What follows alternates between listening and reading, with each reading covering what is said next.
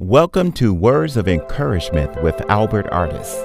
My desire is that this podcast will encourage, uplift, and inspire you to grow and live in the fullness of who God created you to be. And now, here's your inspirational message.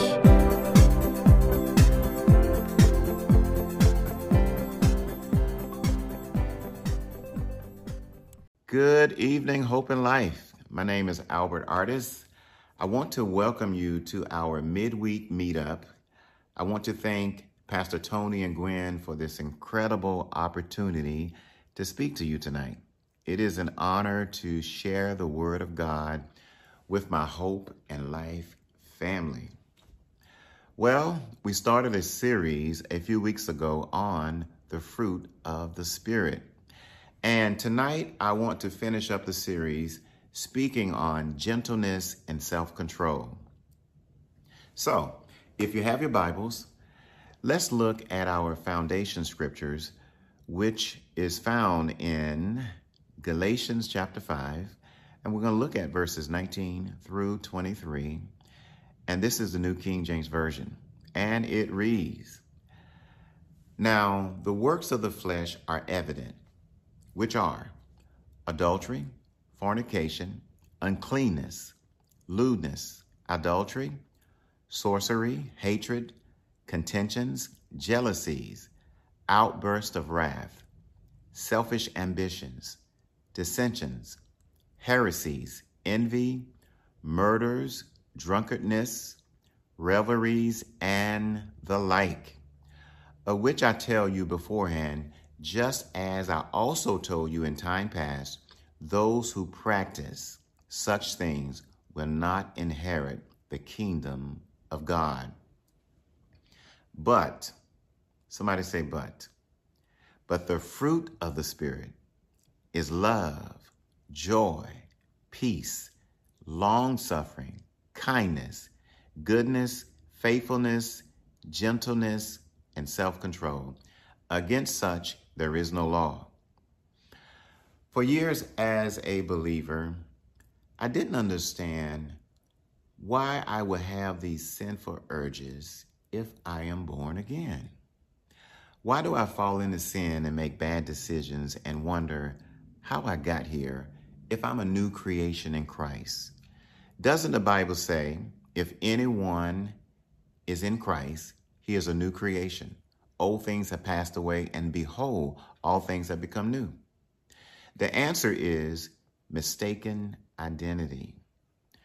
As Christians, we are often mistaken about our own identity when we believe the lie that we are what we feel.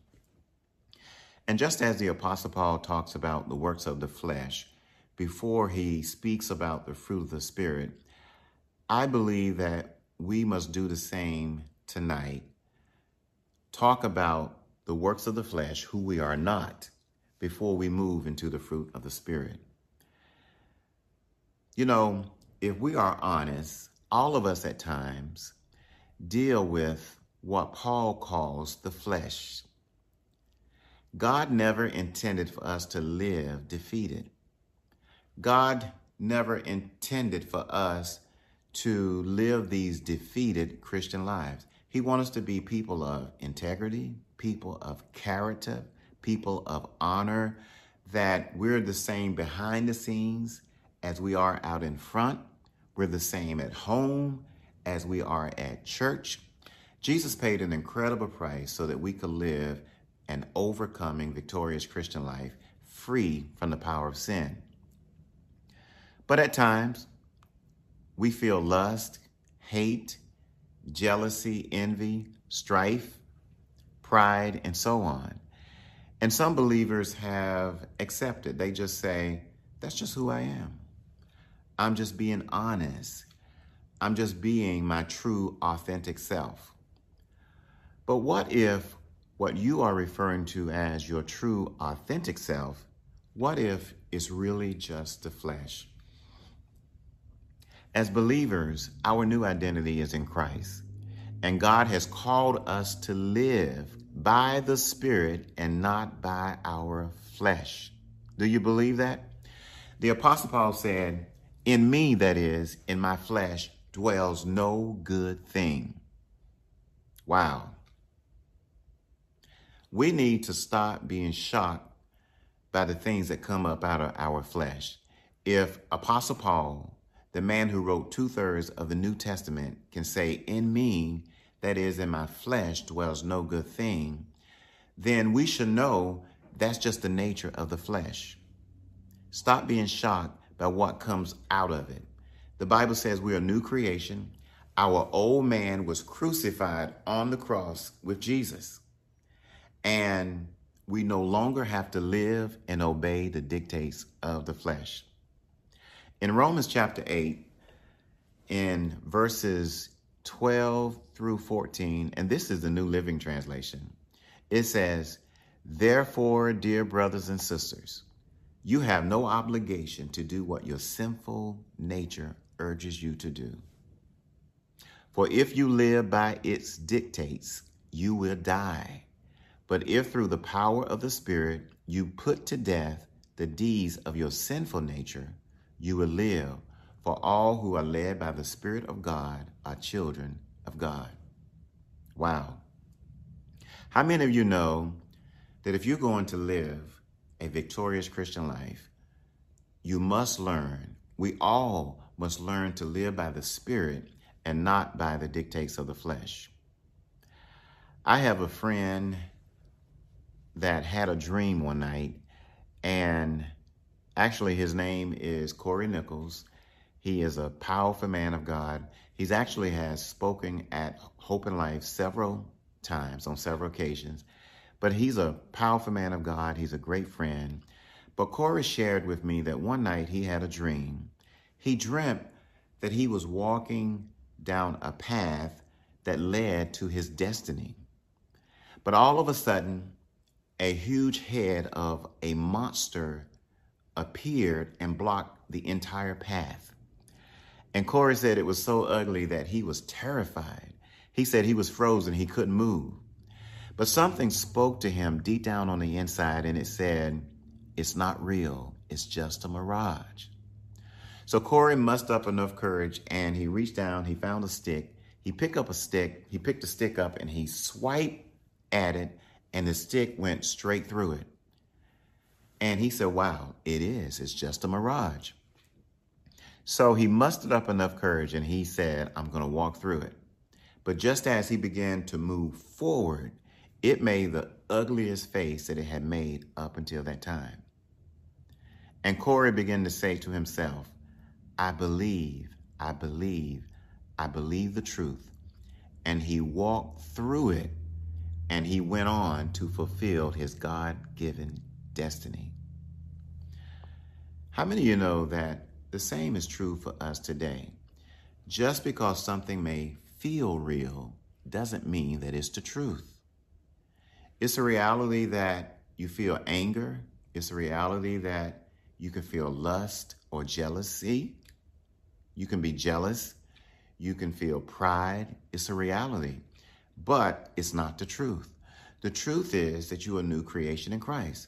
Just ignore those feelings. Just ignore it. Pay it no mind, and the feelings will eventually leave. At the end of the day, just like in the dream where the enemy was trying to prevent Corey from going on and fulfilling his God-given destiny.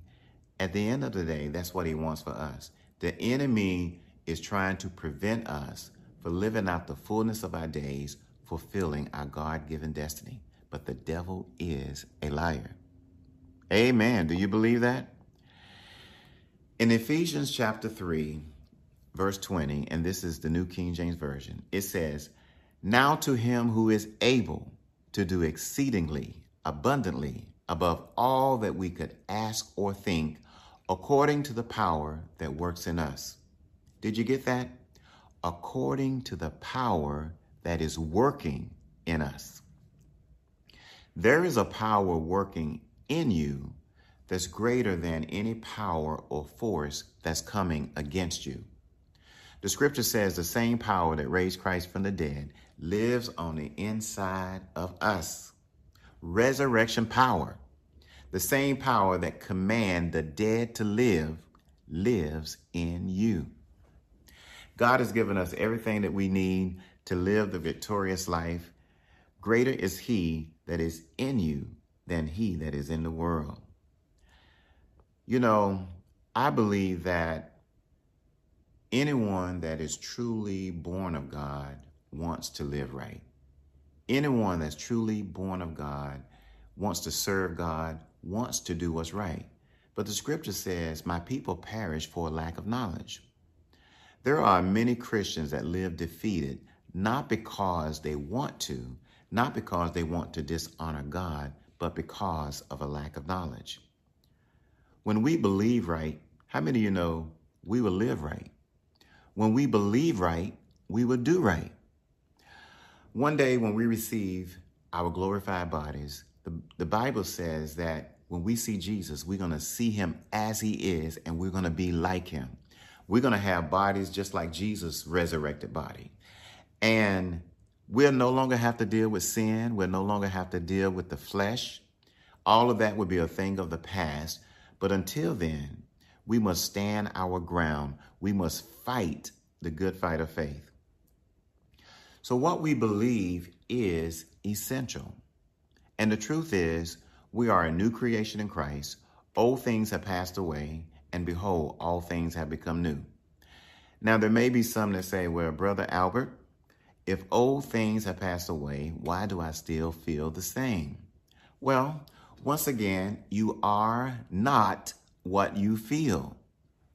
No, you are not your flesh. Your new identity is in Christ. How many of you know that we are spirit, soul, and body? We're three dimensions. We are spirit, soul, and body. Our spirit is our real person. The spirit man is the real you.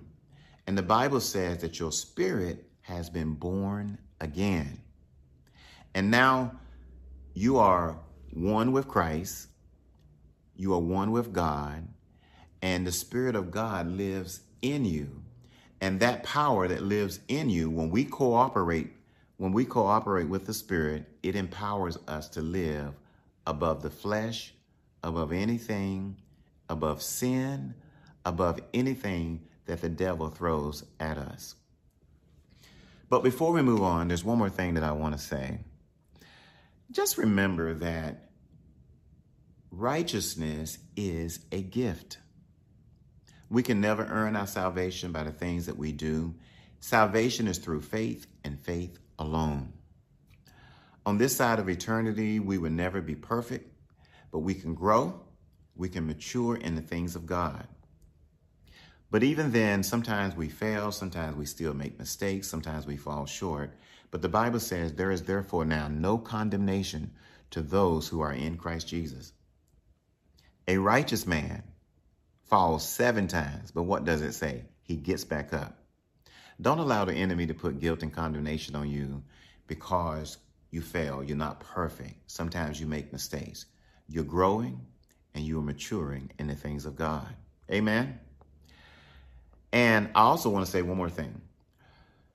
The Word of God says that we have been translated from the kingdom of darkness into the kingdom of his dear Son.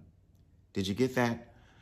We have been translated from the kingdom of darkness into the kingdom of light. So even when we fall, even when we make mistakes, we fall in the light, not in darkness. You are no longer in the devil's jurisdiction. What happens to you is none of the devil's business. You're in the kingdom of God. You're in the kingdom of his dear Son. So I want to encourage you to, even when you mess up, you fall, get back up, dust yourself off. When you fall forward. You're not falling backwards. You're falling forward in the light, in the kingdom of God, and the Holy Spirit empowers us. Jesus said, I will never leave you. I will never forsake you. So now that we have talked about the works of the flesh, now let's move into the fruit of the Spirit. And let's go back to our foundation scripture, which is found in Galatians chapter 5. This time we're going to look at verses 22 and 23. and I am reading the New King James Version.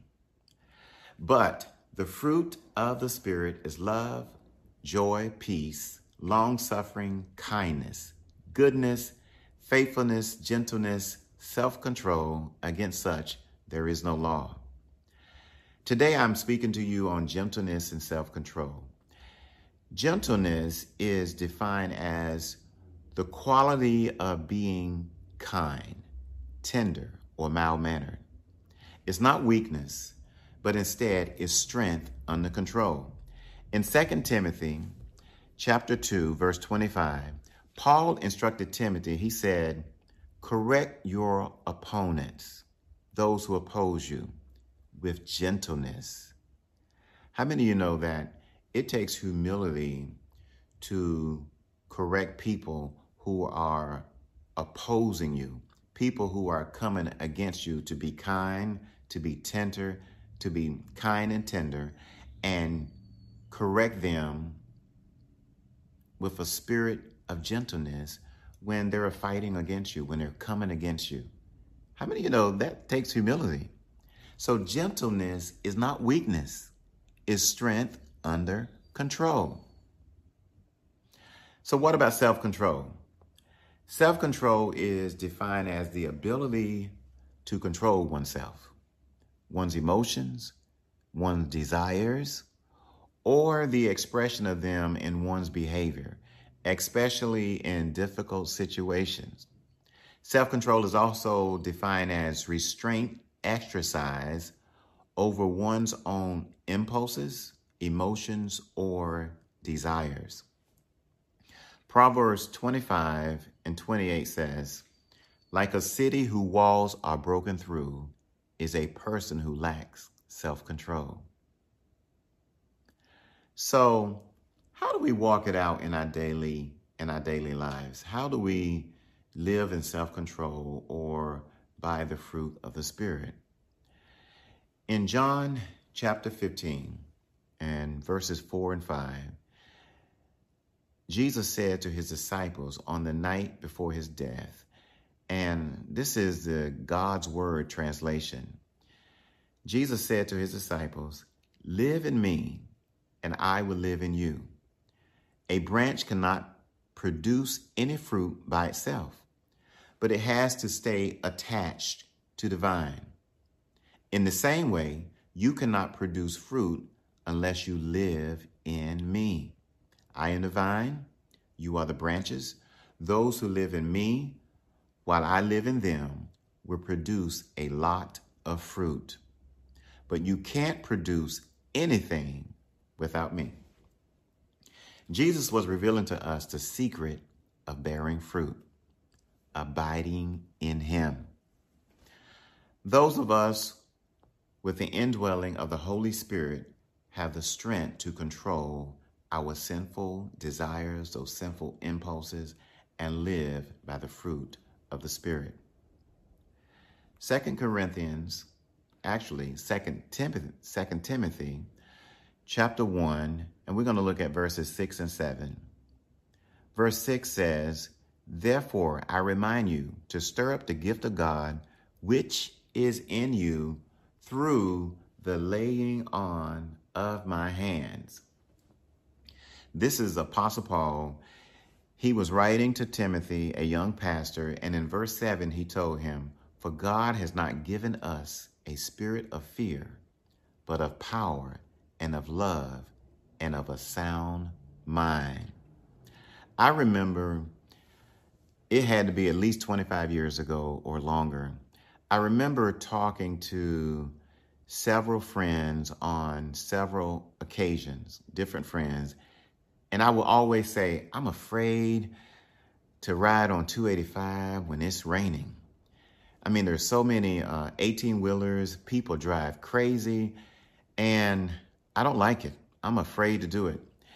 And one day, I was on 285, and a spirit of fear literally just came on me. And it was so foreign, because even though I used to say I'm afraid to ride on or drive on 285, in reality, I really wasn't afraid. I just didn't like it. So when that spirit of fear came on me, I was like, oh no, devil, you a liar. You better get away from here. I rebuke you in the name of Jesus. I am not afraid to drive on 285. And you know, that spirit of fear left. But how many of you know that if I would have accepted that, if I would have embraced that, today, 25 years later, I would still be dealing with the fear of driving on the freeway. But God said, or Apostle Paul said here in the scripture, that God has not given us a spirit of fear, but of power and of love and a sound mind. Wow. Wouldn't it be amazing if we as believers could be known as people that are full of God's power, people that are full of God's love, and that we have a sound mind. And a sound mind means that we are level-headed, we are cool, and as the young people say, you are so dope. It would just be, wouldn't it be awesome if Hope and Life could be known as the church? Man, Hope and Life is dope. Wow, Hope and Life, that is the place to be. Well, Jesus said in John chapter 15, the way we produce fruit, what did he say? Is to abide in him. Our foundation scripture says, but the fruit of the Spirit is love, joy, peace, long-suffering, kindness, goodness, faithfulness, gentleness, self-control. Against such there is no law. Now notice that the scripture didn't say works of the Spirit. It says fruit of the Spirit. An apple tree doesn't have to work to produce apples. It just needs to be in the right environment. It just needs what? Good soil, a sufficient supply of water, and what? Plenty of sunlight. And it will naturally produce fruit. And the same is true for us. When we are in the right environment, when we make Jesus the center of our lives, when we sit under anointed teaching, when we study God's word, when we make time to get in his presence, we will naturally produce fruit. Amen. So I want to encourage you tonight. Make Jesus the center of your life. Nurture your relationship with him, and you will naturally produce fruit. You will naturally produce love, joy, peace, long-suffering, kindness, goodness, faithfulness, gentleness, and self-control. Amen. Until next time, may God bless you. May he keep you. May his face shine upon you. May he be gracious to you. And may he give you peace. In Jesus' amazing name. God bless your Hope and Life. Have an amazing rest of the week. God bless you.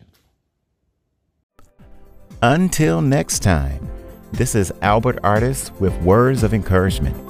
Thank you for tuning in today. If you enjoyed the program, I want to invite you to subscribe to the podcast. I pray God's favor and blessings over you.